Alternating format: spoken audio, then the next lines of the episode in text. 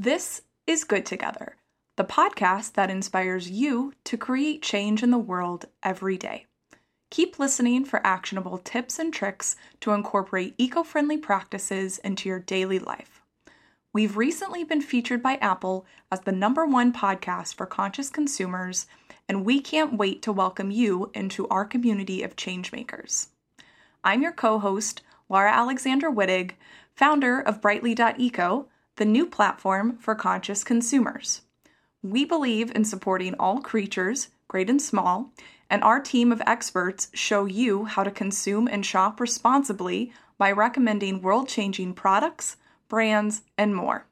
To read show notes from Good Together and to browse all of the world changing goodness that we feature, head to brightly.eco slash podcast.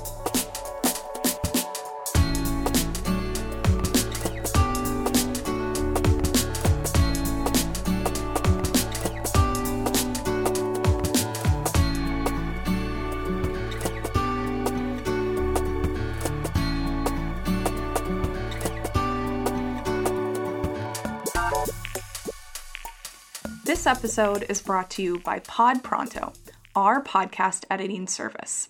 If you're looking for friendly, fast, and efficient podcast editing, you should check out podpronto.com. It's hard to believe that this year is almost over, and it's even more mind blowing that we're also closing out a decade.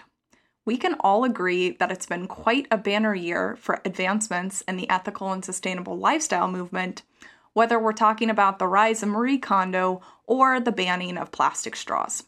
There's also been some setbacks, however, like in the fight against climate change, and more information than ever is coming to light about issues like recycling, fast fashion, and more. As a matter of fact, we have so much information to share with you that came out over this past year that we're making this a two part episode, and we'll release part two next week.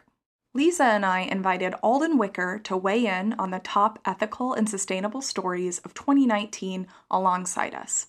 Alden is an investigative journalist, ethical fashion expert, and founder of EcoCult.com, one of the top sources for in depth reporting on everything eco friendly. Alden is also one of our Brightly.eco partners and has written a piece or two for our platform, which you can watch for more to happen soon and we're thrilled to have her years of expertise on our side as we wade through the top themes of 2019. Before we get into the podcast, we also want to highlight a question from you, our community. One of our Good Together listeners, Courtney, called in and asked us a question about recycling that I'm pretty sure everyone wants to know the answer to. Let's hear from Courtney now. Hi, this is Courtney. I am currently living in Denver, Colorado, and I just started listening to the podcast. Um, I was wondering if you guys have encountered any research on the idea of bringing refillable containers um, to stores for shampoo and conditioner and lotion and dish soap, any plastic container where there's normally um, some residue left on the inside of the container um, and things that are not normally repurposed. Um, I I was thinking about this recently, like in the similar to a growler, how you can take that to um, like a bar or a brewery or a eh, you know some grocery stores have it where you go and you fill up and you pay by the ounce and you can bring that home and then it's your container that you can go back and refill it. I'm hearing from Courtney is that she'd like us to talk briefly about what happens with recyclable containers that she buys potentially at Costco full of shampoo. Yeah, all right. Quick so, tips. So, for one thing, I want to kind of preface this uh, brief conversation about is that as consumers, you know, we are asking a lot from consumers to, you know, be bringing containers uh, to the store or shipping them back or refilling them themselves. So, I am, and as we get more into this uh, into this topic, maybe in the future episodes, because you know there's a lot of research uh, needs to be done. I'm excited to see brands kind of making it as easy as possible for consumers uh, to to to go through this process of using either glass containers, metal, not using plastic, um, maybe not having to refill it themselves. Yeah. Um, you know, because we want ultimately we want as many people uh, to do it, and it has to be super super easy. We're not Yeah. that year uh, there yet, but uh, let's see what options we do have. Yeah, it's hard. I mean, um, you know, one thing that we'll talk about more um, in, in this episode is that unfortunately less than 10% of the plastic that we try to recycle gets recycled um, here in the us which is a huge huge bummer. Um, so what the only the, the main tip we have is to just cut down the amount of plastic that you use. And when you think about going to costco and buying big things of shampoo in bulk that's actually not a terrible idea. The bigger container that you can use the better because that cuts down on the amount of small containers that you'd use. Um, so buy that giant container if you can. Um, you know, if, if there's not like a glass or metal option, which unfortunately there's oftentimes not. Um, and then once you're done with that big bottle of shampoo, try and reuse that container for other purposes around your house, right? Exactly. Yeah. So what I usually do, this is pretty simple, I think. Um, so you know, obviously, all of us have this regular small containers for shampoos, for dishwashing li- uh, liquid, um, and then when I have time or opportunity, I do go to Costco, buy this large container, and I just simply, uh, obviously, you can't use the large container at home, so I just use the small original container and keep refilling it with, uh, you know, bulk Costco stuff. Absolutely. And then if you um, if you can buy from brands that do offer different solutions to this problem. So there's a few brands that we feature on the platform like Grove or Public Goods that offer these pouches that you can order so you can like order a glass container from them and then they'll send you large pouches filled with um, dishwasher soap or shampoo, etc. Um, I'm not 100% sure how recyclable the pouches are, but it kind of goes back to the um, point that we made earlier around buying as big of containers you can.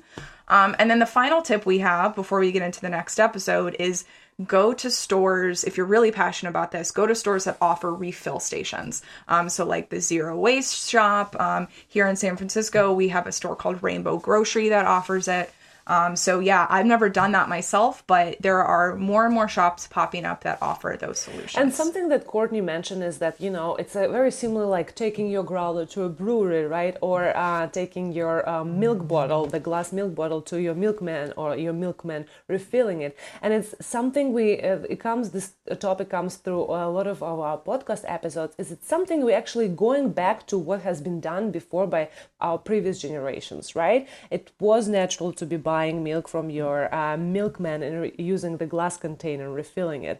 Uh, maybe not. It was not natural to um, be, you know, refilling your shampoo, but all of the shampoo and beauty and cleaning products were natural at some point.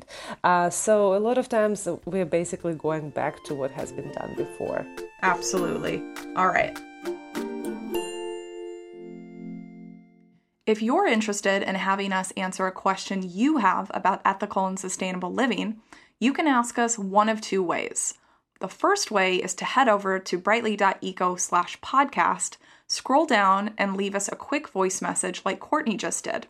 Or you can also send us an email to hello at brightly.eco and we'll read it out loud. We love to get these questions and we're happy to get to the bottom of things we can all do to help make the world a better place. And with that, let's go ahead and jump into today's episode. All right, well, we are thrilled to be kicking off the year in review podcast episode. Um, we've got myself, Laura, here uh, alongside Liza and Alden Wicker of EcoCult. Um, so, Alden, I wonder if you could just say hey and let the audience know a little bit more about yourself. Sure. Thank you so much for having me. Um, so I am a uh, sustainable fashion journalist and expert. I am the founder of ecocult.com, which um, I just checked. It got 1.3 million uh, visitors so far um, in 2019. And That's I also awesome. freelance. Thank you. Thank you. I'm very excited about it. And um, I also freelance a lot. So you'll see me uh, most often at um, Vogue Business and uh, The Goods by Vox, but I always have other things in the works. Um, I will write about sustainable fa- and ethical fashion for anyone who will take me.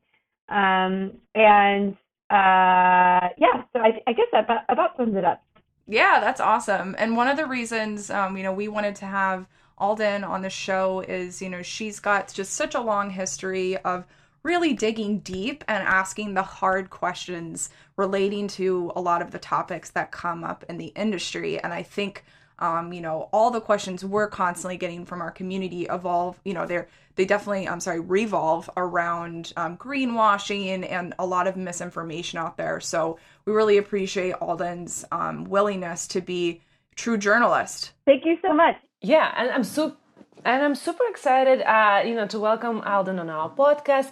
Uh, Alden participated Good Together Live, our first and only episode for now uh, that has been recording uh, recorded live at the event that we hosted um, what in October in San Francisco. But yeah, this will be a very loaded episode, and I think Alden is probably the best person to uh, to be um, the one discussing and digging deeper into details. Yeah, so um, we've got a lot to cover. So let's go ahead and get started.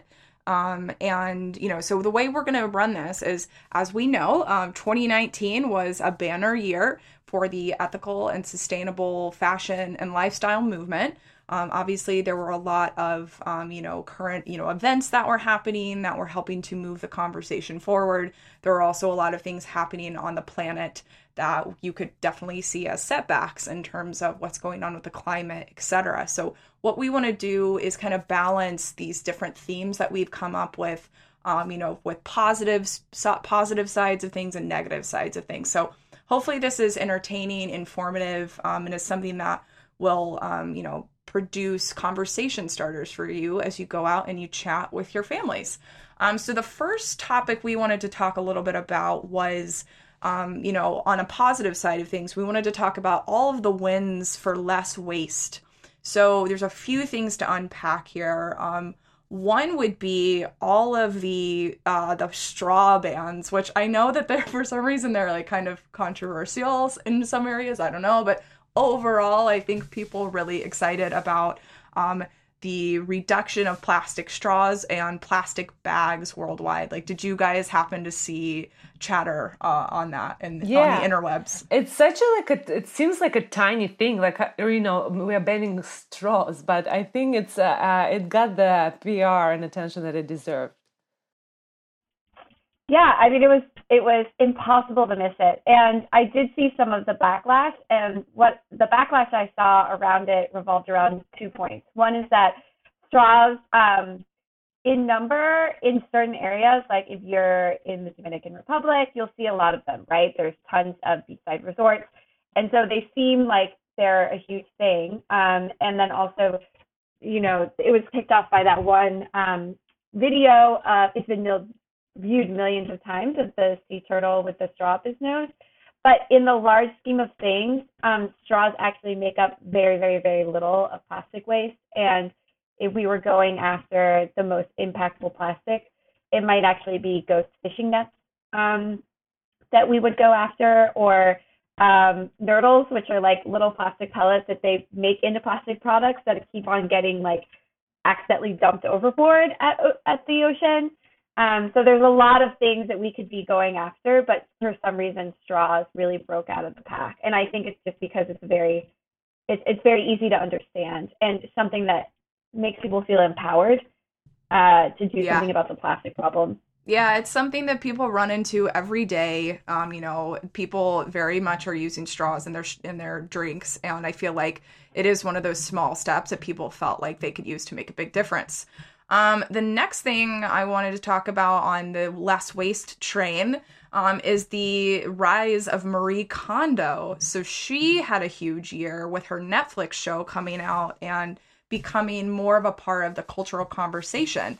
And um, you know, I we've talked about Marie Kondo before on on this podcast. I think her method of making sure people are being very conscious about what they're purchasing, um, hopefully purchasing less things, and of course sparking joy, um, whatever that really means, um, with items in your house is a really interesting, um, you know way for people to think about making a difference and, and it's probably presented in a way that was not people hadn't thought about previously. Exactly. I think you're right exactly laura because i was just going to say like all of us the ethical brands and uh, members of the uh, you know sustainability movement we can take example from marie kondo because you know she didn't even try to portray it as you know she's like fighting for environment or she's encouraging us to shop less. She's like get rid of the stuff that doesn't bring you joy. It's a perfect perfect way to put it. And um, before I give it, um, Alden a chance to kind of uh, talk about it. Uh, you know, just the documentary when it came out, uh, ThredUp, it's um, um, a lot, it's an online thrift store basically. Uh, they have um, this service that you can request a clean out kit to get rid of your um, clothes that you don't want uh, don't want anymore. Just because of Marie Kondo's documentary, they uh, ThredUp saw a 50% increase in site tra- traffic since January when the documentary came out. So it was definitely a marketing success and uh, helped our movement quite a lot, I think. Well, did you see though that about two weeks ago she launched an online store where you can yes. buy stuff that she loves? Yes, we were just talking about that before we started recording. I think she's got that yeah. stick that's like twenty dollars or something. I don't know. So yeah, I mean, what what do you find particularly? Do you find that problematic as well, Alden, or like what do you, what do you think about it?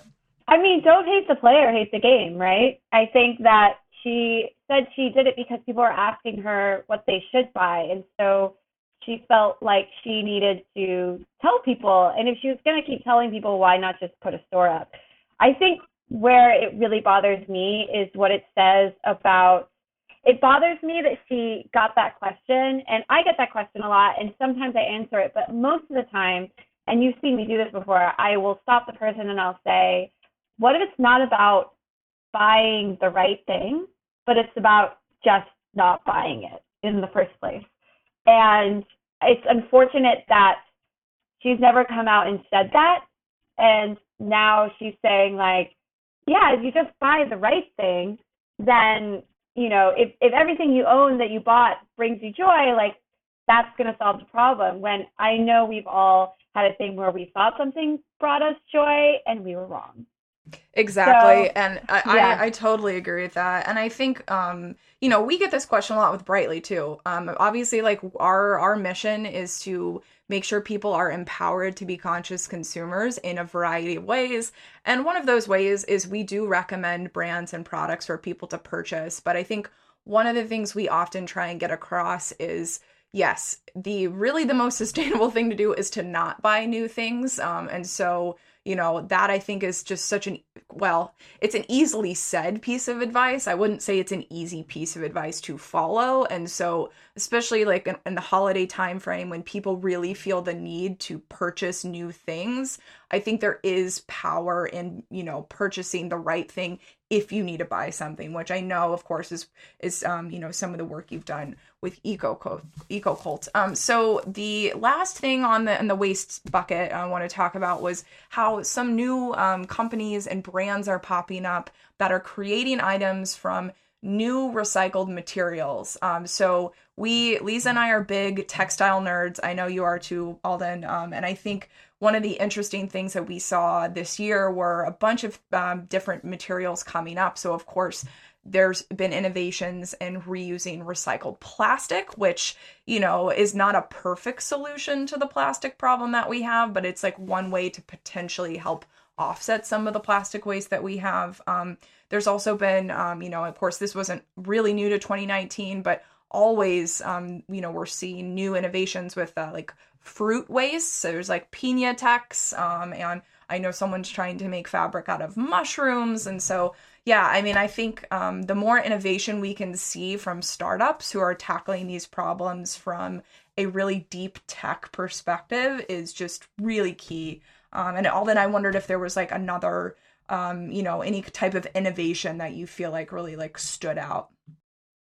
Yeah, absolutely. I think the one of the ones that I'm most excited about um, is a, a, material out of Finland. Um, it's called Infinited Fiber, and what it is is they can take almost a lot of different types of plant material, but they can take um, cotton and they can uh, recycle it into um, a cotton-like fiber. so as a consumer, you would never, never be able to see the difference between regular cotton and this um, cotton that's made from recycled cotton. Because right now, if you physically recycle cotton, so you chop it up, um, it, it, it degrades the quality of the cotton. But this is like end to end, and it's actually carbon negative, um, which is very exciting. So that's one of the innovations I'm I'm really really pumped about. That's awesome. So the next bucket is a negative spin on what we were just talking about. So we're going to remember we're trying to positive and negative. So one negative piece of information or bucket that kind of came out in 2019 was this this really realization that we as consumers have been pretty much lied to. Um, I mean, yeah, we've been lied to by um, the powers that be around recycling. So we've all grown up, um, you know, being really excited about recycling. I think the 70s is when, um, you know, when we as consumers here in the in the states at least got excited about recycling.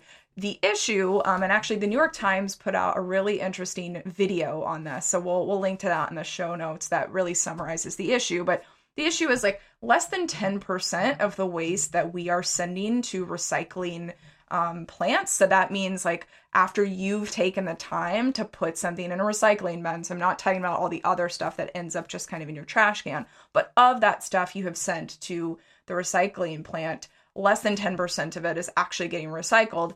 And, um, you know, we used to, um, back in the day, we used to send recycling, um, uh, you know, bits and pieces overseas, like over to China, um, over to parts of Africa, etc. And those places have actually now said, we don't want your waste anymore. Um, we can't handle it. So, unfortunately, um, we are now starting to see local um, counties and local governments in the states actually suspend their recycling programs. So, that's a bummer. it's it's not great. We've seen this coming for a really long time, though. I mean, it's interesting because in Europe they treat waste um, disposal, prop like responsible waste disposal, as a public good and a, a must-do.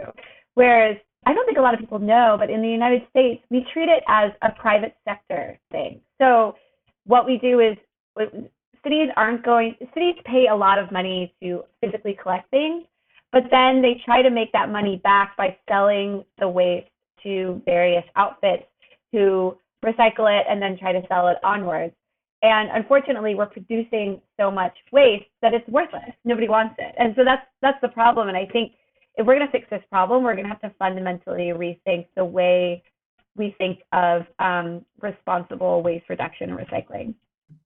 Yeah, absolutely. It's it's both the attacking the system, um, you know, that we use to recycle things to your point and it's also as consumers thinking about how can we create less plastic waste um, and you know there's all sorts of um, all sorts of pieces there. But liza you want to get us started with another yeah, topic? yeah the next one let's do a positive one this time. And um, uh, this has been all over the news just recently. Uh, we will we're talking about the climate strike and of course uh, greta thunberg uh, who just won uh, times person of the year and very deservedly so. Um, so greta is a 15 year old from sweden who uh, literally started the climate strike movement right? Um, which is also known as um, you know school strike for climate or fridays for climate which is basically school children uh, it's an international movement and they take time off from class to participate in demonstrations to demand action to prevent uh, to prevent further global warming. Um, and I was just wondering to myself, as like, um, you know, obviously there's a lot of adults who have been doing that, but uh, you need like this young generation uh, who are literally telling us to take action because it's, um, you know, they are the ones who will inherit this planet. And I think this is probably why it got such um, virality. Uh, what's uh, your take on that, Alden? I think it's been really interesting because um, she's incre- Greta's incredibly compelling um, I also met other, or I talked to other climate activists this year that are from island nations, which are really going to suffer the most, um, low-lying island nations. And there's been some chatter around why these people that are not from Sweden or the global north are getting ignored in this conversation, which is a really long topic to cover. But I think that um, anything that can be done to move people towards taking actual action in a concerted way for climate mitigation and, and um, trying to fix this problem the best way you can is a good thing. Absolutely, and you are you're absolutely right too, because global south is the one, uh, the countries in the global south will be the one that will be hurt the most um, by climate, unfortunately. But yeah, I agree with you. Uh, any way we can move the conversation and uh, action uh, start uh, start getting on uh, taking actions super important and it's very time critical at this point. Um, laura you also wanted to talk about like gen z uh, um, efforts and like american eagle getting involved for giving tuesday. That's interesting. Yeah well you know i mean the gen z of which none of us are on this call. Um, unfortunately, no, we're, we we would all be classified mostly as millennials or elder millennials. But um, yeah, Gen Z is really rising up to um, meet the the just urgency and the needs of just overall um, education and action as it relates to climate change. So, of course, Greta is a great example. I think she's technically Gen Z, not 100% sure, but she at least um, embodies their spirit. Um, but you know, we've seen a, a, variety of reports come out by some of these um, consulting firms that are mentioning that Gen Z consumers are very much willing to pay more for ethical and sustainably made products, which is great. Um, and they're also pushing on brands that have you know traditionally sat with that age demographic to do better. Um, and so one of those examples is American Eagle um, so I know we can all remember going and shopping at American Eagle when we were in high yeah, school, um, exactly. junior high, etc. And um, you know, I think just because of the demand of their customers, American Eagle actually just did a, a campaign to put um, they put QR codes in t-shirts um, to help people donate to their favorite causes and they did that in honor of giving tuesday so that's just like one example um, you know h&m the um, H&M is always in hot water because of their role in fast fashion, which we'll we'll talk more about fast fashion in a while. But um, you know that the CEO of H&M has said that he's worried about um, about Gen Z um, because he thinks it's going to impact his bottom line. And honestly, like Duh, all the fast fashion producers should be worried. And exactly. um, as we would say in Texas, they should be quaking in their boots. Um, they really should. They should be. well, that's really through. interesting because I think I see two trends with Gen Z. Um, and and it's weird because it's like people never talk about them at the same time. But yeah, you have them being activists, but you also have them um, contributing to the rise of brands like Boohoo and Missguided. So you have on the one hand, you have um, them talking about inclusivity, but sometimes I've you, I've heard the term inclusivity be turned against ethical and sustainable brands. Like your brand's not ex- inclusive because it's out of my budget. Um, and so that's a tension that's at the heart of the the conscious fashion movement, which is should everyone have access to this stuff, and if they don't, why not? And um, it's it's something that I think is going to come up again and again. Yeah, absolutely. I think that's a great point around price, um, price consciousness of this of of this generation and everyone. Um, and yeah, I mean, like what Fashion Nova, like all this type of like throwaway fashion, I think is always going to be something that um, people who are like focused on being trend forward are always going to be probably the ones um, thinking more about like uh, they should be thinking about fast fashion anyway um, so Liza, is that um, is that about what we wanted to chat about with the with yeah. climate strike and, yeah, and the, the youths? the last the last part about the climate for this episode of kind of year overview is you know uh, why Greta is the person of the year, uh, why um, you know school children are uh, you know coming out and uh, taking time away from classes because of the climate emergency, right? Um, I noticed you, um, Laura, uh, you know, climate emergency is the word of 2019, uh, coined by Oxford Dictionary. Yeah, I mean, I, I was just, again, Liza and I like to do a lot of research before these episodes, and I was just trying to find a few interesting tidbits. And yeah, Oxford Dictionaries came out and said uh, climate emergency is the year uh, is the uh, word of the year in 2019, which is is just really interesting. Um, I think obviously there's been quite a few natural disasters that have been coming up. Um, you know, particularly like droughts, some things that we can, you know, very much point to um, climate change being the cause of. Um, I think, you know, we, Liza and I live up here in um, Northern California, where there were some really, really bad fires.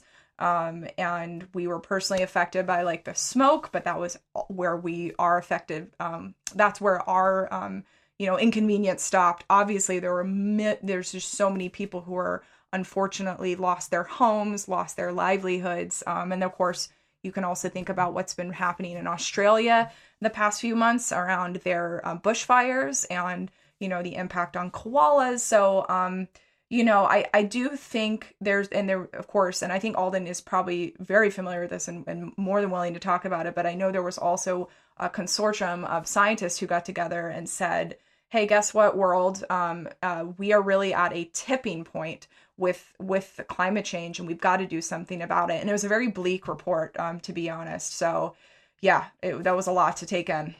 Yeah, it was pretty terrifying. I mean, every day I see new headlines about how uh, methane is being released from the Antarctic. Um, the ice shelves are falling into the ocean, um, and we're going to start down this uh, path towards a feedback loop. So more ice melts, more methane release.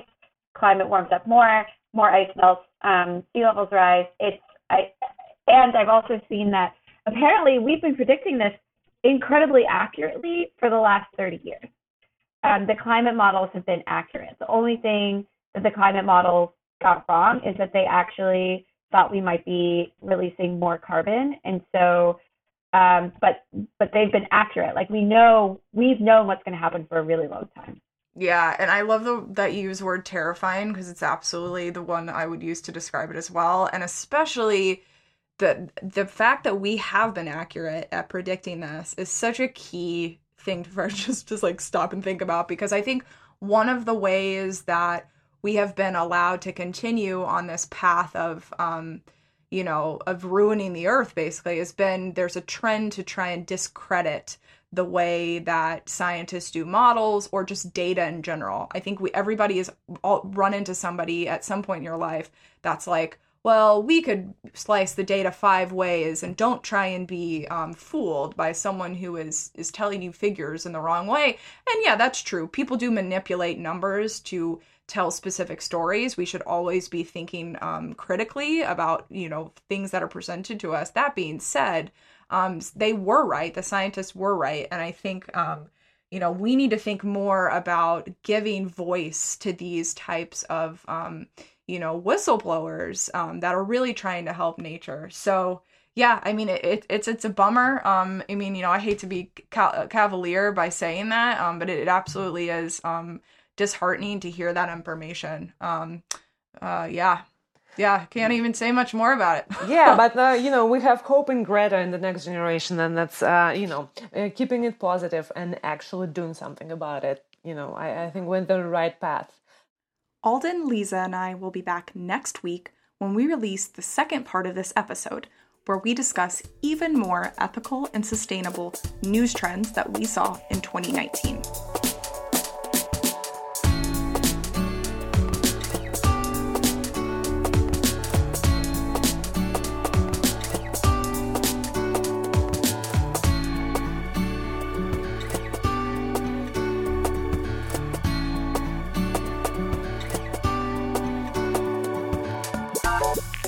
Thanks for joining us on another episode of Good Together. As always, you can get show notes and explore lots more content related to all things eco-friendly living by checking out brightly.eco slash podcast. While you're visiting, don't forget to join in on the conversation by leaving us a question through voicemail or giving us a follow on Instagram, Facebook, and all the social channels. Our username is brightly.eco. Finally, we want to leave you with a reminder every day is a chance for you to create change, and you're already covered for today since you joined us here on the podcast. Stay kind and live brightly.